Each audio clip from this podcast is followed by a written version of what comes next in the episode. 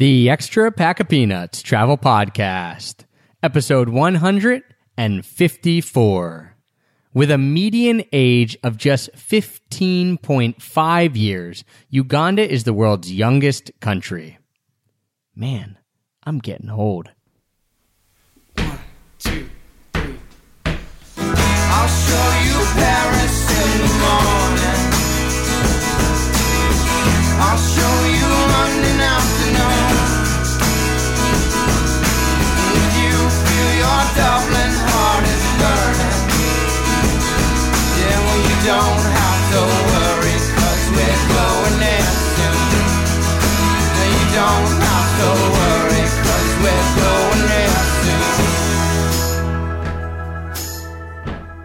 Hello, travel nerds, and welcome to the Extra Pack of Peanuts Travel Podcast, the show that teaches you how to travel more while spending less.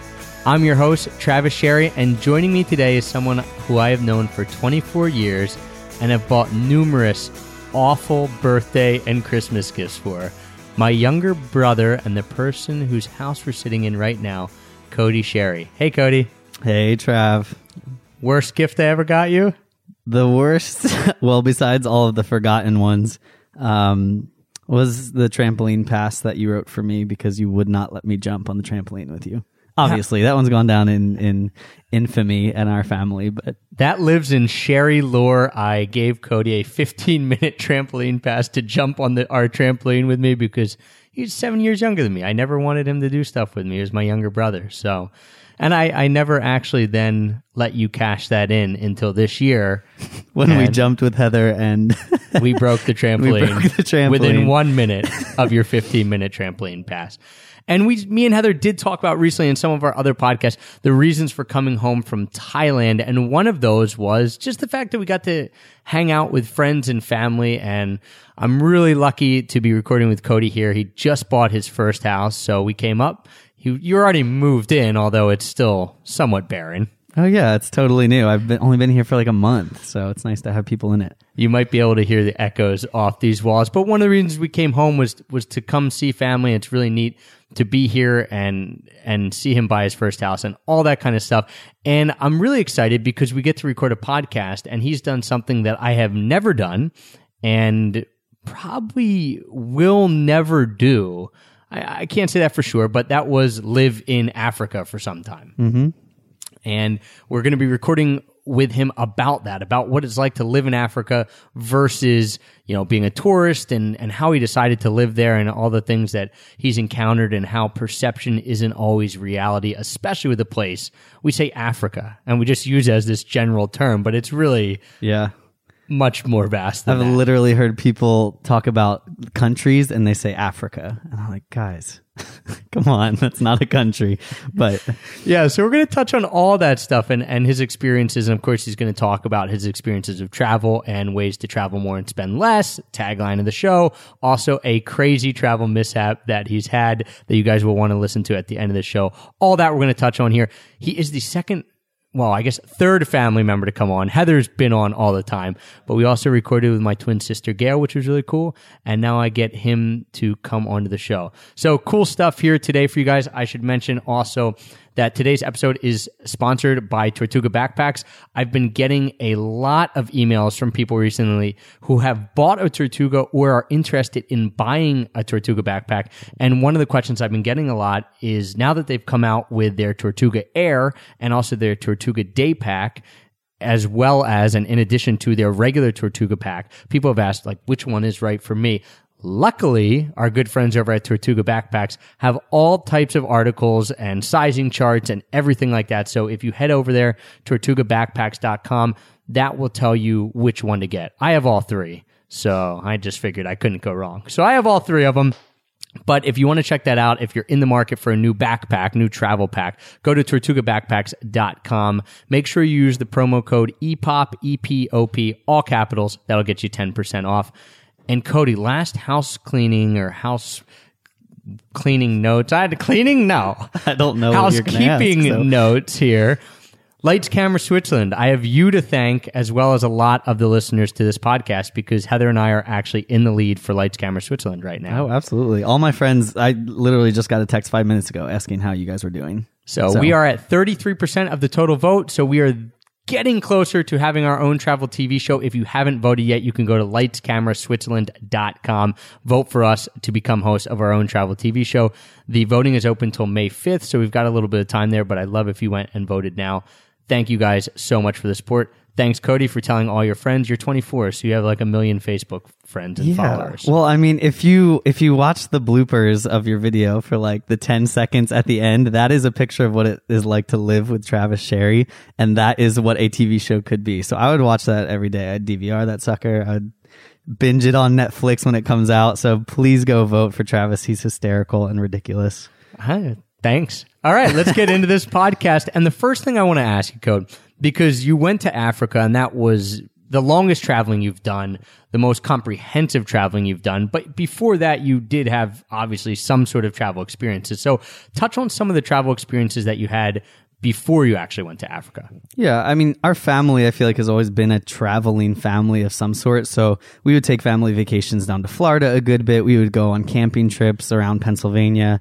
Our aunt and uncle would take us up to Canada a few times. So I'd been out of the country to Canada when I was young, but um, that's not super exotic. So the first time that I had actually gone abroad was after my ninth grade year. Um, we went to a mission trip in Jamaica, and I remember actually my mom really wanted, like, mom wanted me to go so bad, and I didn't want to go at all because I was kind of scared because I'd never been anywhere abroad and I didn't know anything about Jamaica, and I was just really nervous. I remember fighting her and being like, I don't want to go, I don't want to go. It turned out being such an amazing experience, you know, learning what a little bit of the culture was like there. We were only there for a week, but meeting some people and seeing the place and being able to do some mission work there was really, really cool. And then from there, I guess I kind of just had more of a desire to see what else the world had to offer. And so we took a family trip to the Dominican Republic. I think I was in college at that point, like my freshman year of college. We went to the Dominican all together, which was a ridiculous Yeah, trip. Yeah, there was what 15 or 12 to 15 of us Sherrys. Sherrys, Yeah. our immediate family as well as aunts and uncles and cousins. That was pretty Yeah, we overtook that little village. It was awesome. Absolutely awesome. And yeah, so being able to learn alongside of family was really cool too. Um, so that was a, another cool travel experience. And then, uh, yeah, we'll be talking about Uganda a bit, but just recently, for some reason, I, it might be you, I don't know, but I've had the travel bug and I've wanted to see more places. And so because our sister Gail lives in Spain, you know, I wanted to, to see what she does and visit her. So me and my friend took a two week trip to Spain and we did um, a day layover in Paris and then went down to Portugal and saw Madrid and saw Santiago de Compostela in Spain and things like that. So that was a two week experience. I didn't get to see a ton of Europe, but for me, I'd never been to Europe or really anywhere around there. So seeing at least part of it was really cool. And then just like a month later, I had planned a trip to go to Costa Rica with some friends from high school. So we went to Costa Rica on like a five day vacation. So it was kind of short, sandwiched right in the middle of a really busy summer season for me. But so got to see a little bit of, of that culture too. So I've kind of been able to go to different parts of the earth recently just because I'm I'm fascinated by like what people do there and how they live and I'm I mean a week is not long enough to really get to know that but at least it's a chance to see it for yourself instead of through a screen. one of the things that I regretted. I guess I could say my one, my only regret in life, because I don't use that term. I think a lot of stuff happens for a reason. We do the things we do and we can always make up for it. But is that I didn't study abroad. And I've said that before on the podcast. And our sister studied abroad in Australia. You studied abroad in Uganda. I, for whatever reason, didn't care about traveling when I was 21. Odd to say now, so but ironic. just how it was. And I think that you had such a neat experience because you did, you mentioned just seeing what people do in other areas. So when you were looking to study abroad and you did it in university, what were your choices? Because I'm sure Uganda wasn't the only one. How did you come about to deciding on Uganda of all places? Yeah. Well, I attended Messiah College and they had a fantastic study abroad program. And so I basically could have gone to any number of countries for the same tuition as living in this no name, you know, town in central PA. So I knew like right when I got there, I definitely had to take them up on that opportunity.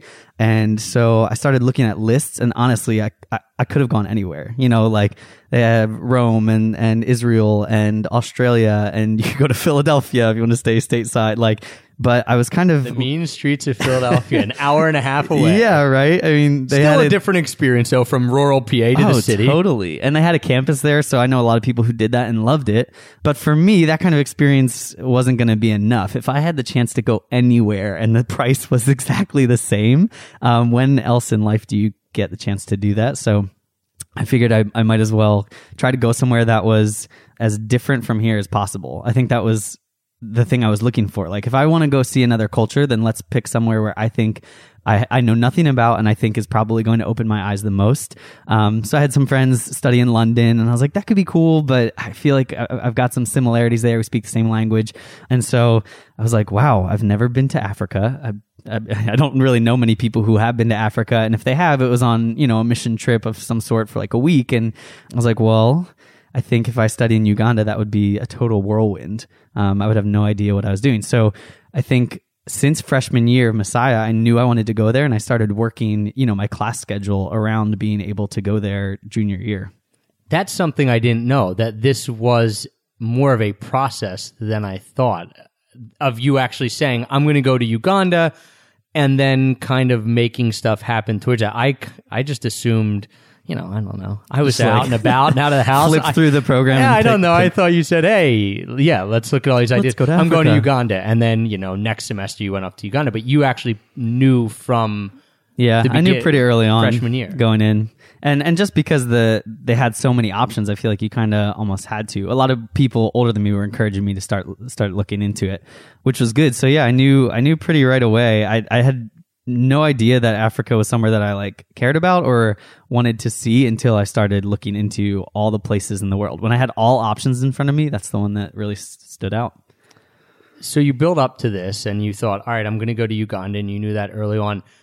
Leading up to actually leaving to go to Uganda, I want you to talk a little bit about that process because we've talked a lot about on this podcast being nervous before traveling, and, and that's okay. And even I'm still nervous before I go to other countries. We just went to Myanmar, and it was going to be a brand new country, a different culture, something we hadn't done. And I was pretty nervous before I went.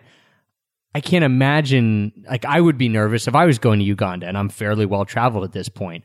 What were you feeling leading Oh up to it? Goodness, I was completely nervous. I mean, I love adventure, but at the same time, I think I'm somewhat of a homebody, and so I was definitely nervous. I'd finally like gotten a, a solid group of friends at Messiah that like I knew totally well. So like I knew the school, I was comfortable. That transition had been a little rough going into college, and then like I was totally comfortable, and then I was gonna kind of uproot myself for four months and leave everything I knew behind. Um, and go to somewhere that wasn't comfortable yeah, where all. I knew absolutely nothing. And so I think I was definitely, I was definitely nervous. I didn't really know what to expect. I did have a good friend who had studied there the semester before.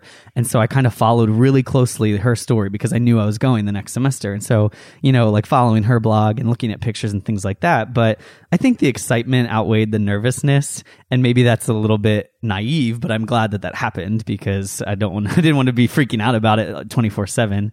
And so, yeah, I, I just kind of was, I was really looking forward to the experience and the adventure behind it.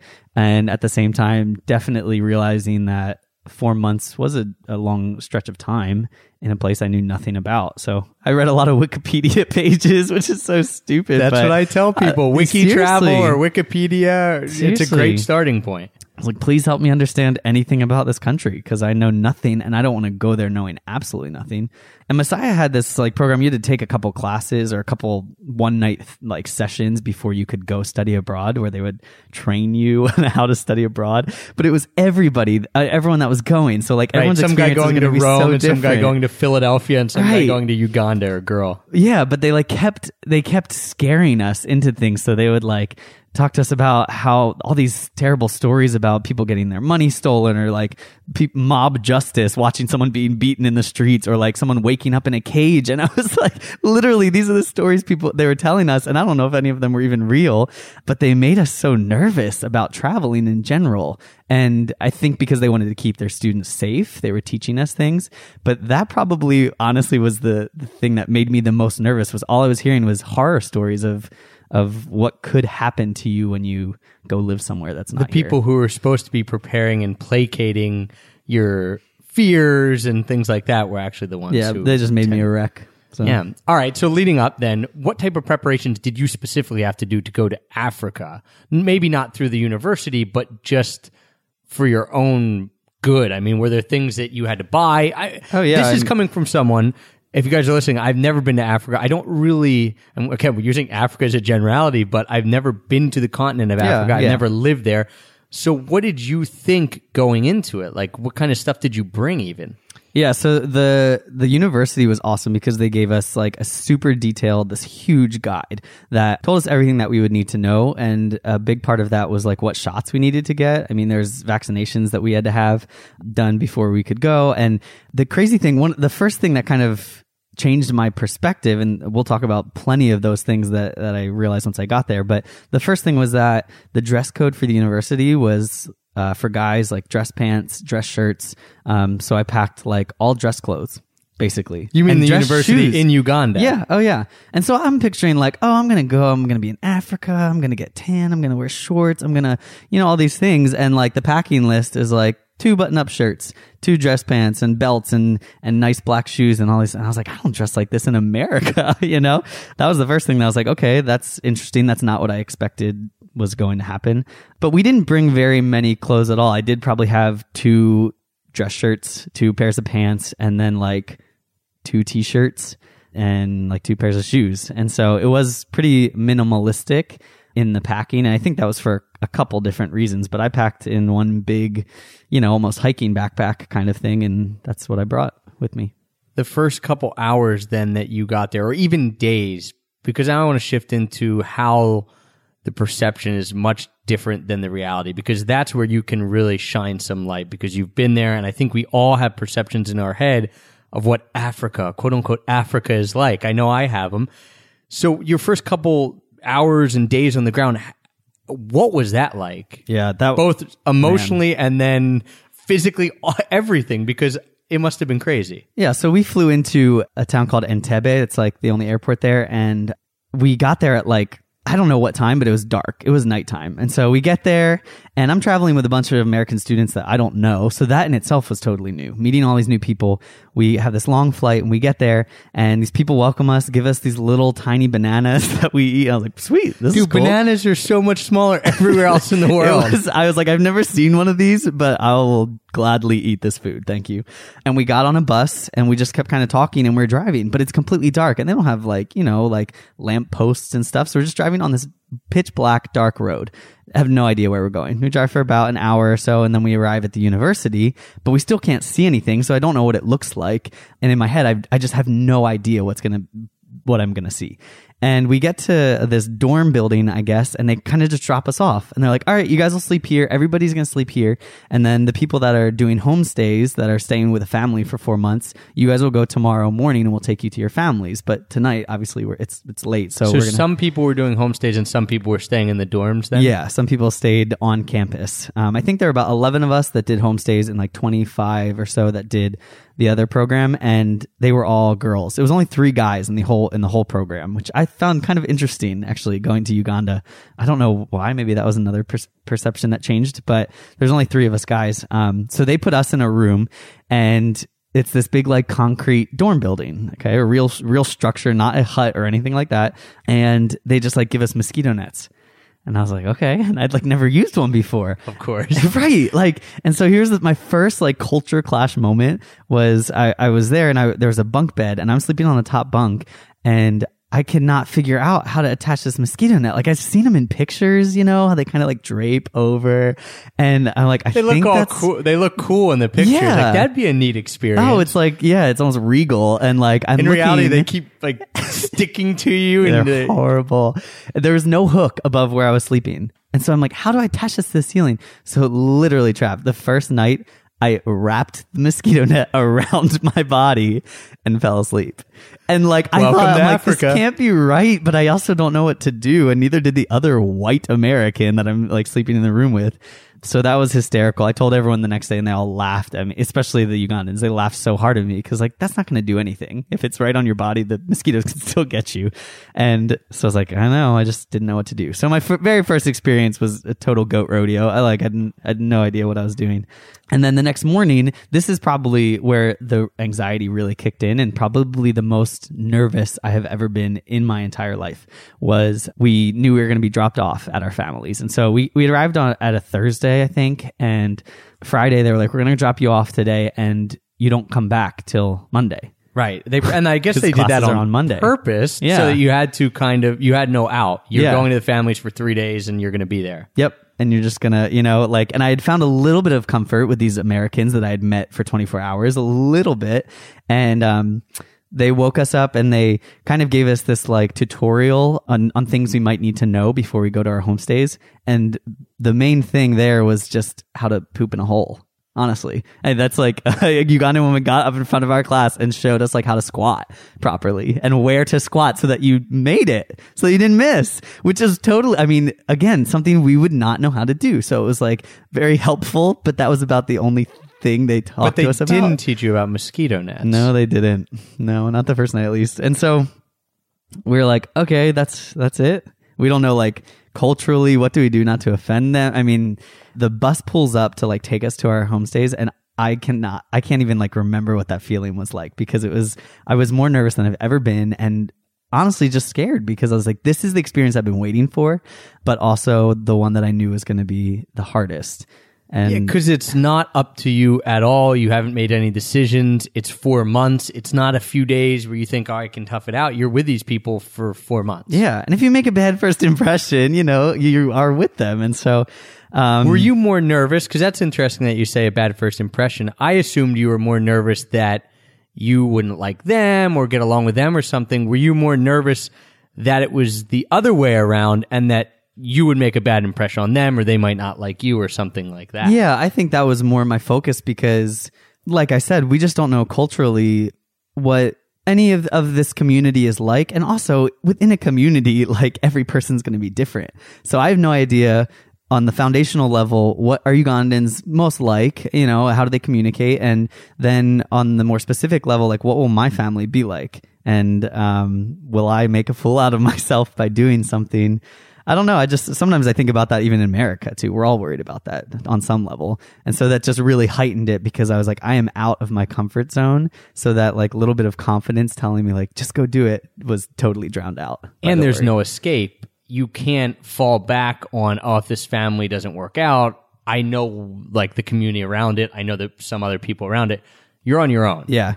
And so in the town, the town we stayed in is called Mukono, and it's about an hour away from the capital city, and um, about an hour away from another city called Jinja. And those two cities have, you know, some expat population, some missionaries, some other white people, and to put it bluntly. And Mukono, though, is just this smaller town, and so the only 30 white people are the people from our program, literally. So, not that, you know, I mean, yeah, that made me nervous because never in my life have I been a minority, you know, to that level. And so when I walk through the street, everyone knows and is looking at me, this new guy, and they know why I'm there, but it's, it's so interesting to be singled out in that way when you never have been before. if people haven't ever experienced it, we experienced it when we moved to Japan. Same Yeah. thing. You stick out because you look differently auto, right away, automatically. And it was never for us fear or danger. It was like curiosity. People were curious of us. But it is a very interesting feeling because we've grown up never being the minority for us and where we grew up outside of Philadelphia. And to be the minority and to be the one who's looked at, it it really helped me look at things a different way and to try not to look at others that way Yeah, when I am the majority. It is I, such I probably still do it, but it just opened my eyes a lot. Yeah, I think everyone should experience that at some point. I don't know how you kind of create that for yourself, but it was definitely really just go helpful. walk through Chinatown Just go constantly. some, yeah, go somewhere where you're the minority. I mean, it, it was totally eye opening, but I think that was another reason that there was some some fear, like what you're saying. There wasn't a community that I could escape to. Um, and so that that first night, I I get there, arrive at my house, and my mom is this bigger Ugandan woman named Mama Margaret, and she comes out of the house and she's like, "My son," and like gives me this big hug, and I was like, "Okay, I can do this." and so like I hugged her and I met my family, and it was this cool moment. But then the van pulled away, and I was like, "Oh my gosh, I am here for 48 hours." Where where am I right now? Like this is so surreal. And I met my family. She's introducing, "This is your brother. This is your sister. This is your brother." And I'm so like, so her English was good. her English was pretty good, and everyone in my family, like that was one of the requirements for the host day families. Um, they had to have some level of, of in English, uh, uh, being able to speak English, and so my mom's was was pretty decent, and then everyone else in my family was kind of varying levels. The younger people spoke English a lot better because that's what they would learn in schools, whereas the older community didn't learn English back then. English is the the national language of Uganda, and then there's like seventy. Had no idea. Yeah. Yeah. So that is the, the language that brings the whole country together because there's about, I think 70 or so like dialects within this small country that's like the size of Pennsylvania or something. So every little, you drive one hour and your language doesn't work anymore because it's a different, a totally, it's not even a dialect, a totally different language. So now they are teaching many people to speak English to kind of unite the country. Yeah, I mean, like showing up, she spoke English. My one sister didn't at all. Um, my brother spoke English pretty well. And so I'm intro- getting introduced to these people, but like none of my usual things are working. Like I usually tried humor first, you know, because that's how we were raised and we like to joke and laugh. And I like tried a joke or two, nothing. like no deadpan. And so I was like, okay, that doesn't work. Um, and Yeah, I just- revert, Yeah. change course. I tried some other things and it just like there was just like some cultural clash happening right in the beginning there that made me clam up and made me kind of even more nervous. So I what ended up happening, this is maybe jumping the gun, but for the like uh, probably the first 2 or 3 months like I did I barely spoke at all and that is not ho- who I am here. But in my family, I was really nervous and kind of had had some rough start. And so they always be like, Code, why are you so quiet? Code, why? And I was just like laughing because I'm like, I'm not like, that's not who I am at all. If any of my friends were hearing this, they would think it was so weird. But I was just, I don't know. I couldn't communicate normally. And so I think that intimidated me. And I wish it hadn't intimidated me so much. That's interesting because then the living in Africa part, that was one thing that was different. The, f- the fact that you were quiet because you couldn't be yourself, or at least Yeah. the same idea of yourself as you are in America. Yeah, that's accurate. what are some of the other things, the perception versus reality stuff Yeah. that, that we're going to kind of dig into now that was just different about Africa than what we think, and and Uganda especially. But I think a lot of people listening, myself included, if you said, "Hey, this is what's different about Uganda versus your perception," I would just say, "Okay, well, I didn't have any perception of Uganda." Right. Again, I Right. thought Africa. What are the things that are different? Because you you mentioned one, you showed up at the Yeah. Mm-hmm. school and it was a concrete building. So that yeah, and that's a good disclaimer to kind of put on things. My experiences come from one small country in a huge continent full of diversity and variety. But unfortunately, you know, as Americans, a lot of times we do just see it as one place, and there are a lot of similarities between countries in Africa as a as a culture at large. So my experiences obviously are just from Uganda. That's all I can speak to, and my little town and my four Right. months. So it's it's a little bit narrow, but the main thing, yeah, one of the biggest things was I thought I thought I was going to be living in a hut for sure. When you told me before this podcast that you didn't live in a hut, I actually said, "Stop." Yeah. Don't say anything else because I assumed you lived in a hut. Yeah. And how, I mean, like, and nobody in that huge planning guide, nowhere did it say you won't be living in a hut. I think they like to see us be stretched and like see these per- perceptions get totally wrecked. And so I pull up to my house And it's this like three bedroom, you know, it's all concrete. You know, they most of their architecture is concrete, and but there's the TV is blaring, so there's electricity. Um, the things that we didn't have, like we didn't have running water, and so obviously our bathroom was outside and was a hole, but like that is totally standard. A lot of the houses around us had electricity, and I was just kind of blown away because yeah, to go from a like what you think of I'm to stay in a hut to like oh this is a, a house. Maybe not a house I'm going to see, you know, on my street in America, but it is a fully functional, pretty large house. And that is where I'm living for the next four months. Yeah, total naivety on my part. I assumed, and this would be my picture if I was going to Uganda on a study abroad of where I'm going to live, that it would be the quintessential picture that I think a lot of us have in our minds. A, you know, a bunch of huts kind of in mm-hmm. a circle or in this little community. And then in the middle, you know, maybe people come out and hang out by the bonfire. I know that sounds really ignorant and it, it is ignorant. It does, but we don't. But we're we don't know anything else. I mean, why why would we know anything else when when that's what we see on TV and when uh, some of Africa and some of Uganda even is that, but I think it's a lot less than. I mean, we went to a, a rural village, and I could talk about that a little bit later, but and it wasn't even that. It, my house in the rural village also had electricity, and, and most of my friends did not. They had some, you know, stayed in some more mud type buildings, but they were still homes and still had different rooms and things like that. And so even when we went on a rural homestay for a week, like it still wasn't that classic picture of like huts in a circle, bonfire outside, people without shirts on, like chanting stuff, uh, you know, and, and sometimes we think that, and that's just, that is, that was not in my experience whatsoever. So What that was of the biggest. So that was a huge perception that was broken. That wasn't Yeah. reality. The, the living environment, the living quarters. What about some of the other stuff, like the community? I mean, was it was it a strong knit community? Because I always assume that these smaller communities in Africa are very tight knit, almost, you know, again, ignorant, but like, oh, we're a very close knit tribe, things like that. Or is it people kind of going and coming as they please and doing different things? Yeah, I think there's there's aspects of both. I definitely noticed people were more people oriented than we are here. I mean, neighbors knew each other, and um, it seemed like everyone was some sort of family. Like my mom would walk past someone, we go to church, and she'd be like, "That's my son. That's my daughter." And I like had to ask her at one point, like two months in, I was like, "Mom." Who did you birth? who, did, Who- who am I actually related to? Yeah, because you're t- you're saying all these people, and I was like, I don't. And my house was like a hotel. You know, I'd have people staying in, all sorts of people staying in at different times, and she would say, "This is your brother. This is your sister." To to everyone, and so that was. There's definitely a strong community feel that way. Did you get an answer to that eventually of yeah, who actually yeah. was? When I asked her, str- yeah, outright, she she told me, and so kind of clarified. That was on it halfway through my experience, though. So I just addressed everyone as my brother and sister, and it, it's cool. I mean, that feels uniting in a way. Where I was staying, I mean, it's it's a town, but if you the way it was set up, like if you think about a busy road near where you live that has shops and stuff on it, that is kind of what is the big road that that comes straight through Mukono, and there's shops on the one side and there's shops on the other side, and the university comes off of it. So like, and there's houses all around, and so I mean, it's it's not like we're talking like ten houses. We're talking you know hundreds of of places and a big enough community that not every single person knows everyone. But when you go to a shop owner, you know they might they knew my mom.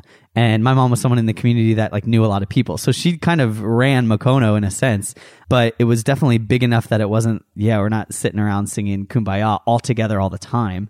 But it did seem like they cared more for people and noticed people more than we do here definitely That's been one of the things for me that I, as I travel more, my perception that has been shattered is that I always think people always say, okay, you're going to be going to this town. And for whatever reason, I always think of a town as this small little place. And then you get there and it's much more sprawling. Yeah. I don't know. When I think of third world countries and places, I always think of towns as these tiny little villages when in reality, they're much larger sprawling towns, almost cities than you imagine. Yeah, definitely. And that's what we were a part of. That's what we saw. I think some of the other big misconceptions, I mean, this is what I tell people sometimes. I went there thinking that I was gonna get like skinny and fit because I was like, all right, I'm gonna be walking everywhere. Wait, we're Sherry's. We always think we're to get skinny and fit Yeah, at some at other some point, yeah. than the tomorrow present. I'll start. Um, and so I was like, yeah, I'll I'll get fit because like I'll be walking everywhere. And this was another big thing. I was like, I don't know the food situation. We probably don't eat as much because I'm assuming I'm to be living with a poorer family than what I'm used to. So I I probably won't be eating as as much food. And so I was like, I'm going to get fit. And the other thing was like, I'm going to get tan. I was like, I can get fit and tan. And that's not why I'm going, but I was like, cool, that's that's awesome. That was only 90% of why you studied Yeah, abroad exactly. Uganda. Exactly. Well, it turns out I learned really quickly none of that was working because I wore a dress shirt and dress pants and shoes every single day while I was there. My mom, I would try to wear sandals to school and she would yell at me if she found out because it wasn't formal enough to go attend classes. I was covered head to toe in clothes, so like not getting tan and the amount of food they served me at dinner was insane. Like it would be a, a plate like we have and it would just be heaped like piled high with mostly starch. Uh, we would have rice and beans and some stuff I really can't explain. It's like a mashed plantain kind of thing. Lots and lots of starch and then maybe some meat or some like bean sauce kind of thing. But the, it, I couldn't eat all of it the first month and it seemed rude because I was like, I can't, I can't keep going. And they'd be like, I gotta eat." get fit. I gotta get fit. And so, I mean, by the end, I was chowing that stuff down because my body got used to like burning those starches quickly. But so I realized I'm not, you know, this this family is feeding me, and they're all eating this amount too. So I, it was hard to be like, eh, is this a poor family? I don't know because I'm I'm I feel great. I'm eating tons of food. I have my own bed. I mean, we've got electricity, and I wasn't getting tan or fit or anything like that. So then I decided to grow a beard instead because I needed a, a goal for myself, you know. But that totally that totally changed my perspe- perception and just thinking about like the concept of poverty kind of blew me away while I was there because my family was not poor. I mean, if you if you're talking like standards of of Uganda and Mukono, like I was probably pretty wealthy when you when you think about it, and so it's very different from what I'm used to here. But that totally changed my whole mindset around like the issue of poverty because one of the things that sticks out in my head is they would sweep their house and the backyard and stuff with this broom that is made out of I don't know what it was, like fibers from a tree. And so it's not a real broom. And um, I remember seeing a video before I went to Uganda of a of a woman sweeping with this type of broom and thinking, "Oh man, like she must be poor. I want like she doesn't have a broom. She can't afford a broom. Yeah. A, Western broom. Yeah, and this it look and, and they were the video was using it to describe a poor family.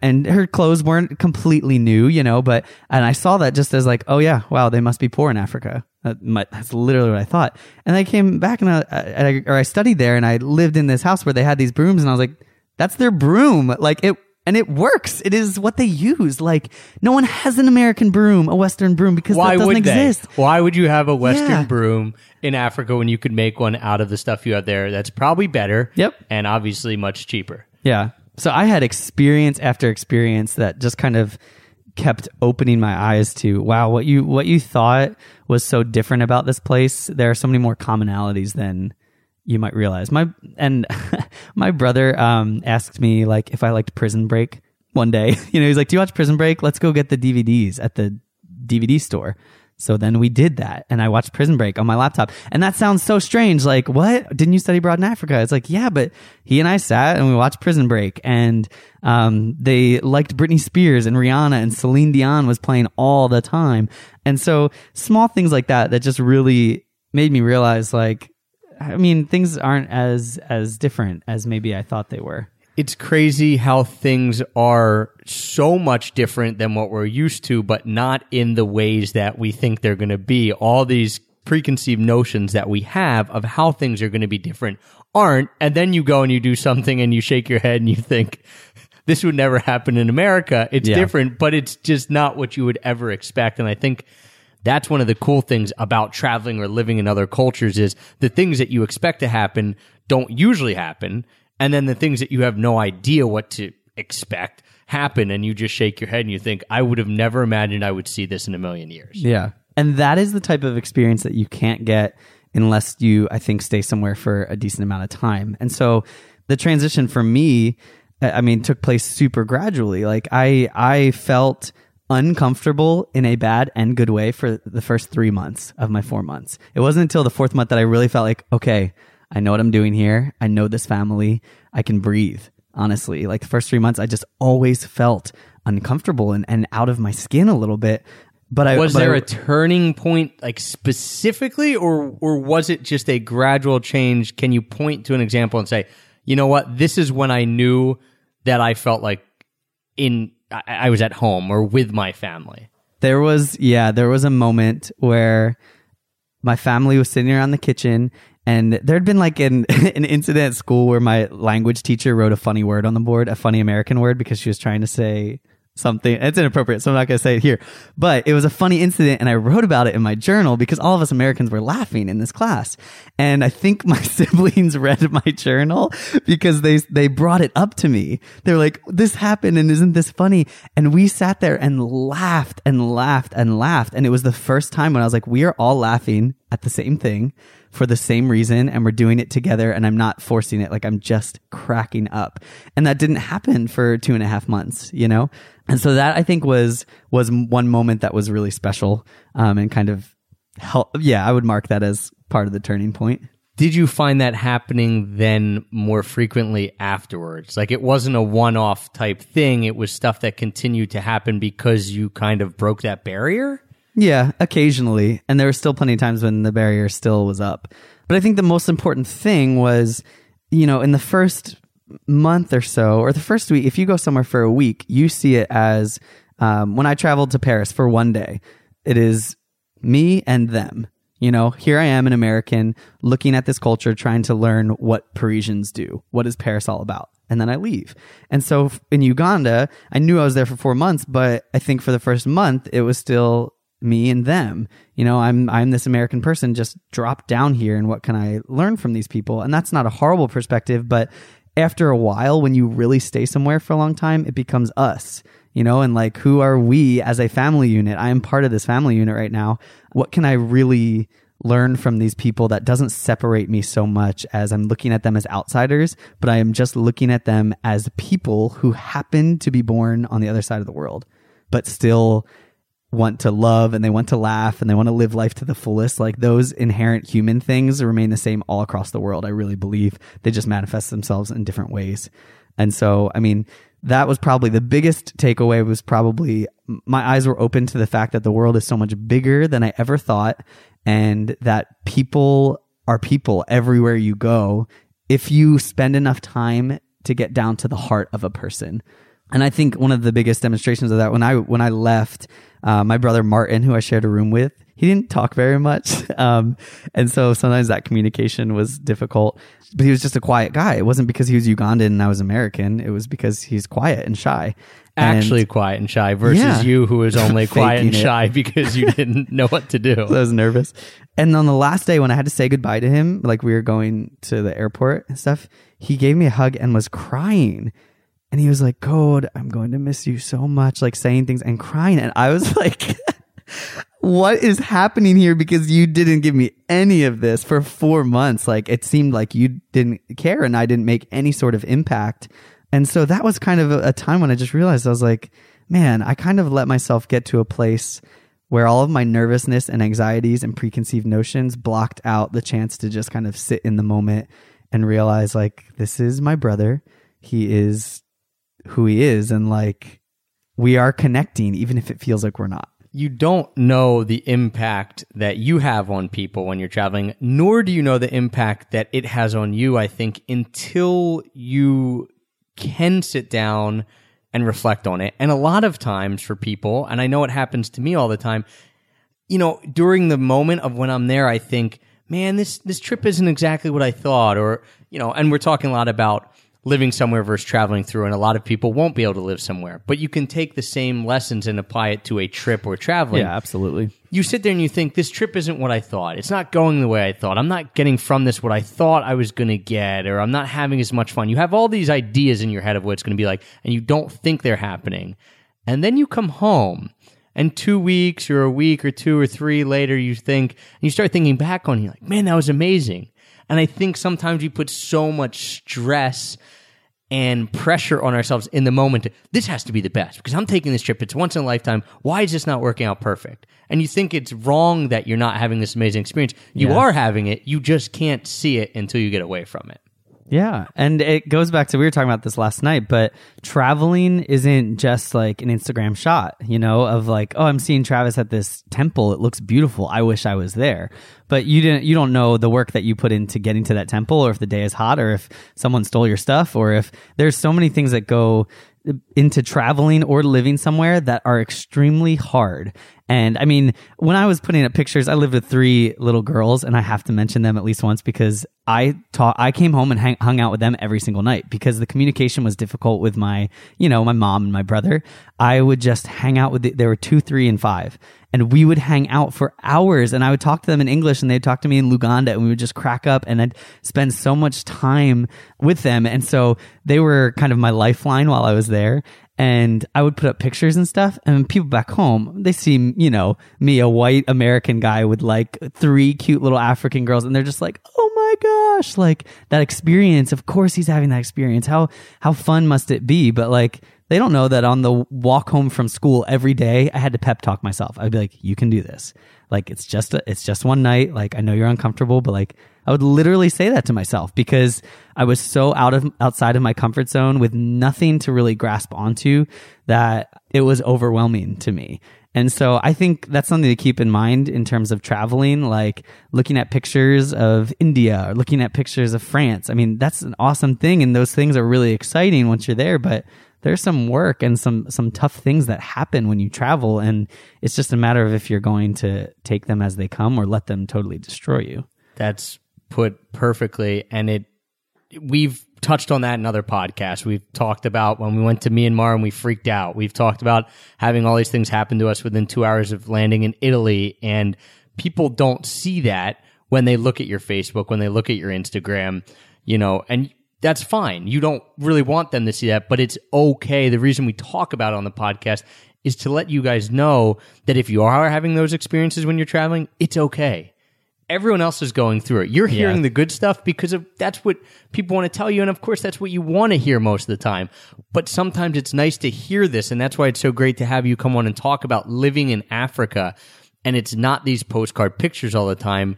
Even though you had a pretty good experience because you were with a somewhat wealthy family, like you said, you had you had prison break. I mean, come on, Yeah, right. Well, but day to day, you're going through these roller coasters. Sometimes it's minute by minute you're oh, going through these roller coasters. Oh, and you feel like a crazy person sometimes because you're so thrown off guard of what you're doing mentally. But I mean, I, I tell people this experience was the hardest four months of my life. I really like when I just look back. I mean, that that has to be true. But I would never trade it for the world, and I wouldn't even change it if I went back because I learned so much about myself as a person, about what it's like to be uncomfortable somewhere and still survive. Um, I learned so many lessons that I I would never take it back whatsoever. And I think sometimes being uncomfortable is what we need. So maybe there are a few experiences when you're traveling that does happen, but that doesn't mean that that it ruined you or ruined your experience. Right. And we and we wanted to touch a little bit on the emotional part of traveling and feeling nervous and feeling anxious because you mentioned to me the other night, how can you do what you do? How can you always travel? You know, don't you get anxious and nervous like I could never do what you do? And we did I think we did touch on that here just by saying yes. We all do get nervous. Even Heather and I, you know, unless we're going to a place that we know fairly well. Like I don't get nervous when I go to Thailand or at least specific parts of Thailand because I know it very well. It's almost like a second home. But every time we do take a trip, every time we travel, we still feel anxious. We still feel nervous. We don't let it hold us back from doing it.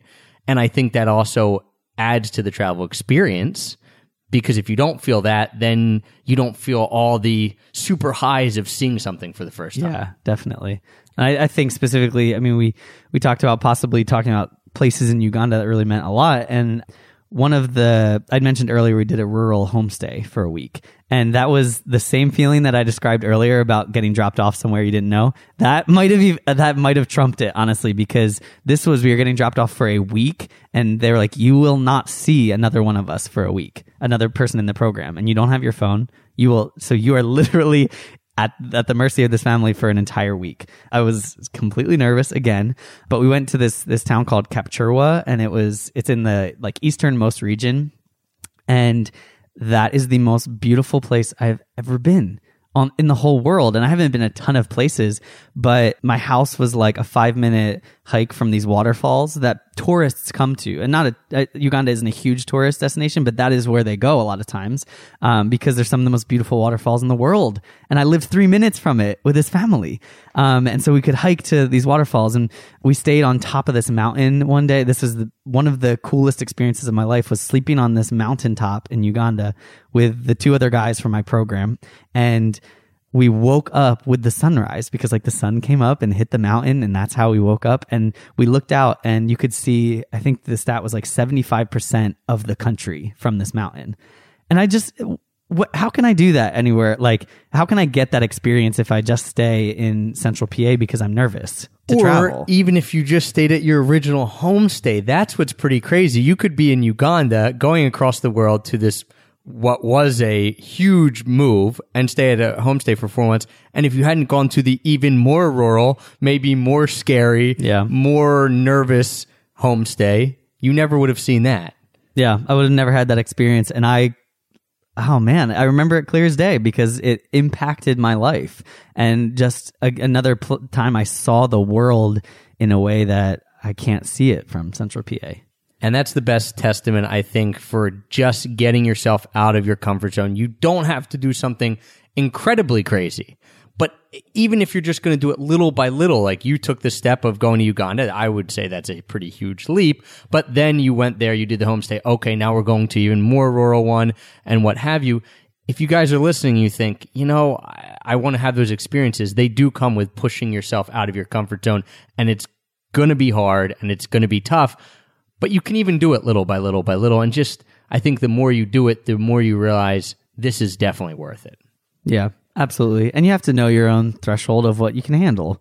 But this was pushing me to the very limits of like, I want to go home. Like, I wish I could go back to America, but I couldn't. And so because of that, I really, really like learned, I learned so much and, and the experience, um, is something I will, you know, I'll cherish forever and be able to talk about forever. and it's really neat to hear what it's like to actually live in africa not many people get the opportunity to do that you know people get the opportunity to come through and do a safari and go to egypt which crazy enough in africa. Right. you know i mean we're talking about uganda totally different cultures and things like that.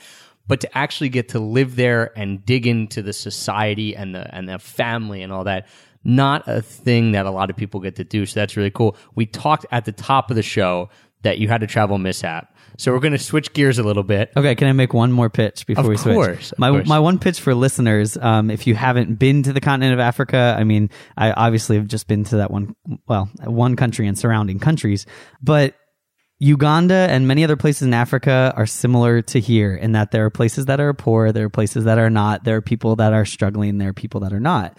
When we look at Africa as this and lump it into this one um, commercial of of starving children, I think we dehumanize the people that live there. And there are plenty of starving children. And I think that um, as long as you do you do your research well and you know what places you're contributing to, those places are are great things. And I contribute myself.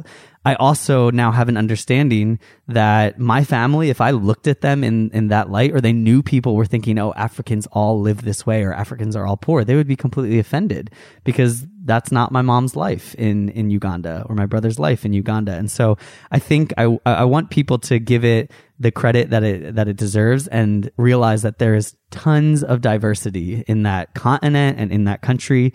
So maybe the next time you think about Africa or you talk about Africa, think about it before you speak or think about it before you think even, you know, like, be like, okay, um, it is a place I know nothing about. So just like I'm not going to tell you anything about Germany because I've never been to Germany. Like, I don't know. That's that's my plug because I think we learned a lot of those lessons and just really want to help educate people here in that there's there's plenty of similarities to here and everyone is a person there, you know. For sure, for sure. So we have to hit the mishap because we said we Yep, would, and it's absolutely. pretty funny.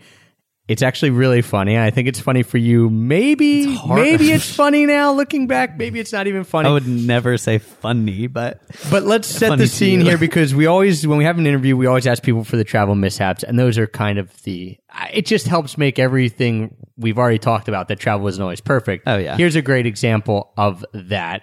Cody, I actually ha- feel a little. I, I think I can feel a little bit of the blame because I did tell you that I think you'd have enough time to make your flight, oh my gosh. and you booked the ticket that I told you to book, and it didn't work no, out. So- you helped us so much. There was there you had nothing. It was not your fault. So let's give. So what happened here? Because this is this is your biggest travel mishap, right? absolutely, And I didn't even hear the This is whole my story. bi- one of my biggest life mishaps. I didn't hear the whole story until last night. Actually, I just knew bits and pieces. So go go for it. So uh, my friend Shannon and I were traveling to Spain to visit Gail, um, and that was our, our main destination. But like I said, we had a layover in Paris, and then we had flew to Madrid, and then to Santiago de Compostela. So we had three separate flights, and we booked them on three separate airlines because that was the cheapest way to do it.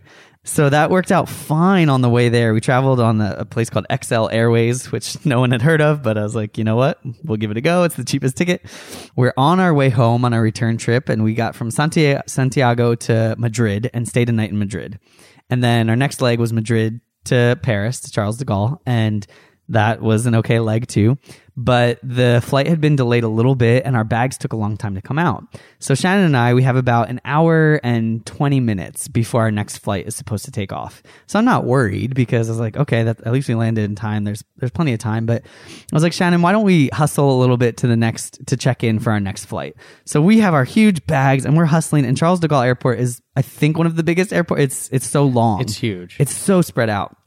And of course, the place we flew into and the place we are flying out of were complete opposite ends. So we're kind of running through the airport. It took us about 20 minutes at a jog to get to the, our check-in desk and no one's there and they're kind of like, Remember, he's not super fit nor tan because he didn't get that. Exactly. So I, I can't. And we had walked part of the Camino, so we had blisters. And um, we arrive at the desk, and they're kind of like packing up a little bit. And I'm like, "All right, we're here to check in for this flight."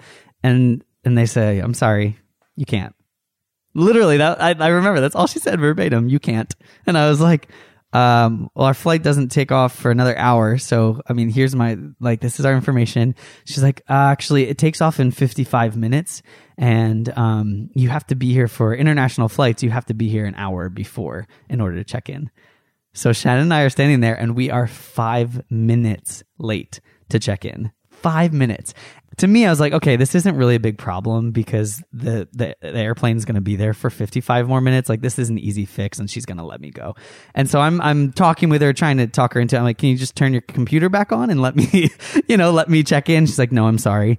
And I was like, well, what how can we get on this flight like we need to get back to america we're going to new york like we have to make this flight and she said no you can't and she just kept being so short with me and oh i i got really frustrated and and sometimes i'm kind of passive with people and i try to like not uh, engage in conflict but i was like i need to get home so I am fighting with this woman saying anything that I can. And I said, I will, we'll leave all of our bags. Like if you can't process my luggage, I don't care. I will forget everything, all the souvenirs I bought, all of the clothes. Like we took a lot of stuff.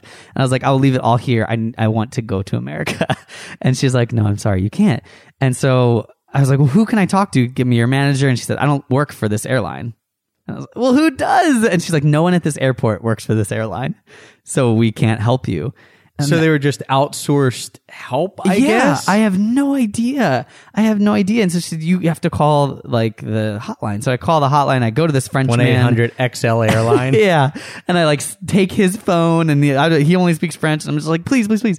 And so I take his phone and I'm calling and they're like, no, you have to talk to someone in the airport. And you know, like just customer service things are getting, you know, they're, they're horrible. And so I'm going back and forth between this woman. I start literally begging this woman to somehow let us on the plane. And I told you last night, like, I thought if I could just get to the, the gate and explain the situation, then maybe it would make sense. I realized the only thing between me and the gate is a security checkpoint. And so I honestly thought about just running through the security checkpoint and running to the gate. And I, I realized that I, that I would get arrested and that there were like green berets walking around with AK 47s in the airport. French prison worse than a French airport. Yes. And so I decided against that. Um, After about 30 minutes or so, our airplane is still there. It's not taken off, but everyone had packed up and left the desk. This woman was gone. And Shannon and I are, are sitting there be like, what do we do? It was about 6 p.m. too, so there's not going to be a ton of international flights. So we go up to any desk we can, but all the desks are closing down. We find this guy and I ask him, I don't know if he works for United or something like that. And I ask him about what our options are. And he finally pulls up some stuff and he was really helpful. He pulls up some stuff and he looks at me. He's like, that's, uh, yeah, tickets are going to be $1,800 for tomorrow morning. I was like, I had no idea. Like, I didn't even have a frame of reference as to like, if you miss your flight, what happens? How how much does a last minute ticket cost? And he told me eighteen hundred dollars for each of us, and like, we don't have that money. And so just like, I know, just to fly from Paris to New York, too. yeah. Yep. And he said that's the absolute cheapest. There's nothing else. And I was like, what are we going to do? So I'm freaking out. Shannon is kind of just waiting, hoping that things are going to be okay. And so I bought some internet on my phone. And, you know, my phone is that we don't have like international plans. So I can't call anybody even to just be like, mom, help. I'm, I don't know what I'm doing. We like Google some things on the internet and all of the ticket booths had like shut down. So now I'm trying to purchase a ticket on my phone in the airport. Like it seemed so backwards. I'm purchasing an airline ticket on my phone, and we found a ticket through Turkish Airways that would leave the next morning at 6 a.m. We travel for 24 whole hours. Like it would have a, we had a layover in Turkey. And again, we're talking about naivety. Um, and I was like, Turkey? I've never been to Turkey before. All I know about Turkey is it's in the Middle East, and I don't know if Turkey is safe. I, I'm not like, I just am not learned in that area. So I was like, I don't even know if I buy this ticket if we're going to live. Like if this is a safe choice for me and my friend. But it was the cheapest option. It was 700 bucks for each of us. And I was like, I can make that work. Um, so we bought the tickets and we realized like it leaves at 6 a.m. We have to stay in the airport which isn't a big deal, you know, like I've seen people do that. I watched the terminal. Come on. Like I know all about it. was, but we went to this, uh, the terminal where it was going to be leaving and, and Charles de Gaulle is like split up. And so we went to this terminal and it's just this generic lobby because anybody could get there. You didn't have to have a boarding pass. You didn't, we didn't Right, ever you get could walk in off the street. Yeah. So there were definitely some people who were not catching flights, who were definitely in homeless and walking in off the street and staying there. There was a man wearing tap shoes. There was a man shouting at the top of his lungs in French. And so it seemed really aggressive and scary. No one's around him. He's just screaming. And so Shannon and I are there and I'm responsible for her and taking care. And so I am just kind of freaking out like we're gonna die in this airport. Like, and it was, it was a really rough experience. And, um, after all of it happened, it took about four hours from the time they said, no, you can't get on this flight until we had another flight booked and were able to sit down and didn't have any more details to work out. It was a four hour process. And I had just been in go mode for four hours. So I Skyped with my mom. And the second I saw her face, I started bawling. Just abs- just crying my eyes out in the middle of this airport. As So, like, the guy in tap shoes thought you were crazy. Like, why Yeah, is this white kid crying what while he looking at a Skype call? I cried for about 30 minutes and I just, I was like, Mom, I'm so overwhelmed. This was the most stressful experience of my life. And on paper, when I look back, I'm like, okay, that happens to people. But when you're in that moment, I was in an airport in a foreign country. Most people spoke English, but some people were just speaking French. Um, nobody was helpful except for that one guy. People were extremely rude and didn't care. And we had no anchor. We had no, our phones didn't work. We couldn't communicate. It was just Shannon and I in the middle of a place we had never been. And you couldn't get on a flight till 6 a.m., so you had to stay there through the night. It Yeah. wasn't like you were going anywhere else. So I was just it it felt like everything had been knocked out from under me and we had no base to land on. And so that I think was the most the thing that made it the most stressful ex- experience was like I have nothing to grab onto to make me feel safe or comfortable here. And so we we're we're trying to sleep on this like thing. I have my money inside my shirt. I have my arm around my bag. I didn't sleep. We tried to take shifts sleeping because I was like, Shannon, I don't know what's going on. We've got like four homeless people around us, this man shouting. I was like, and we have a lot of money on us and we have all of our possessions. And so I tried to let her sleep a little bit, but she didn't. She tried to let me sleep and it didn't happen. So we're just exhausted. The only food we had, we had no, oh, we didn't have any money actually. We had no money left and our cards weren't working internationally for some reason. And we had a half bag of frosted flakes for the next 24 hours. They're great. Uh, so the next morning comes and Turkish Airlines, wow, I would recommend them. highly. It was the best flight we took. all trip. It was Even though you had to go beautiful all the way back across the country to then go back to America or continent, across Europe to Yeah. then go to America, but and and the airport in Istanbul was a little crazy. there were people everywhere. There wasn't really we couldn't really sit anywhere, um, and we just had a handful of frosted flakes each for the for that twenty four hours. We didn't have shower. We were in the same clothes, no shower. We were a mess. So if anyone out there ever thinks that they're alone when they get upset or anxious or nervous about their travel experiences or, you know, end up bawling in an airport, you're not alone, guys. Absolutely not. Other idiots like myself have done it. Yeah. So and there there's some things you just can't you can't plan for. And i think the biggest takeaway from that experience is that like you said now i'm months away from it. I don't think about that experience when i think about i went to spain. I think about all the other awesome things that happened. Maybe for a week or two it kind of put a it tainted it a little bit. But in the long run i got to see some of the coolest things in spain and see my sister and go to paris. Like who gets to do that? So Right. Yeah, there's always a light at the end of the tunnel, and I think we've hit on a lot of points here, especially with stepping outside your comfort zone and just the preconceived notions and shattering them when you actually do dig into a place and all that great stuff. If you guys are interested in anything we spoke about today, of course you can get the show notes and all that at extrapackofpeanuts.com slash pods. I should say though, Code, if you were rocking a Tortuga backpack and it was only carry-on size, maybe you wouldn't have missed your flight. it's possible who knows One of the reasons, one of the many reasons we talk about just traveling with just a carry on, which is how Heather and I travel 99% of the time. Definitely. yeah, i recommend it yeah, I mean, there's going to be times maybe you can't, but that could have been a saving grace there if you didn't have to wait for your luggage. Who knows? Hindsight is 2020. yeah But if you want to make sure that now you're you're not making me feel horrible I'm just I'm just saying if you want to if you want to look into it, yeah, a carry-on backpack. Guys, you can go to tortugabackpacks.com. That is the sponsor for today's show. Use the promo code EPOP, E P O P all capitals. Code, I'm going to give them 3 from the archives episodes. If you liked this episode and what we talked about, we're 150 plus episodes in, so there's a lot of cool stuff to dig through if you like podcasts. You can really binge on it. That's usually how I listen to podcasts is I just binge on. Yeah. And I love listening to you guys. That's not just because you're my brother, but you are actually interesting. There's some podcasts out there out there that, that are not, and you know how to speak. And I, I think you guys have experiences that the rest of this world does not have. And so it's definitely worth worth listening to. Well, we do like to talk as well, and that's half the battle. So there's a lot in the archives. Here are three that we specifically recommend. If you liked this episode with Cody, kind of talking about Africa and the family feel, episode 77, everything you need to know about walking the Camino, which I oh, did with my twin sister, Gail. So a little bit of family love on that one.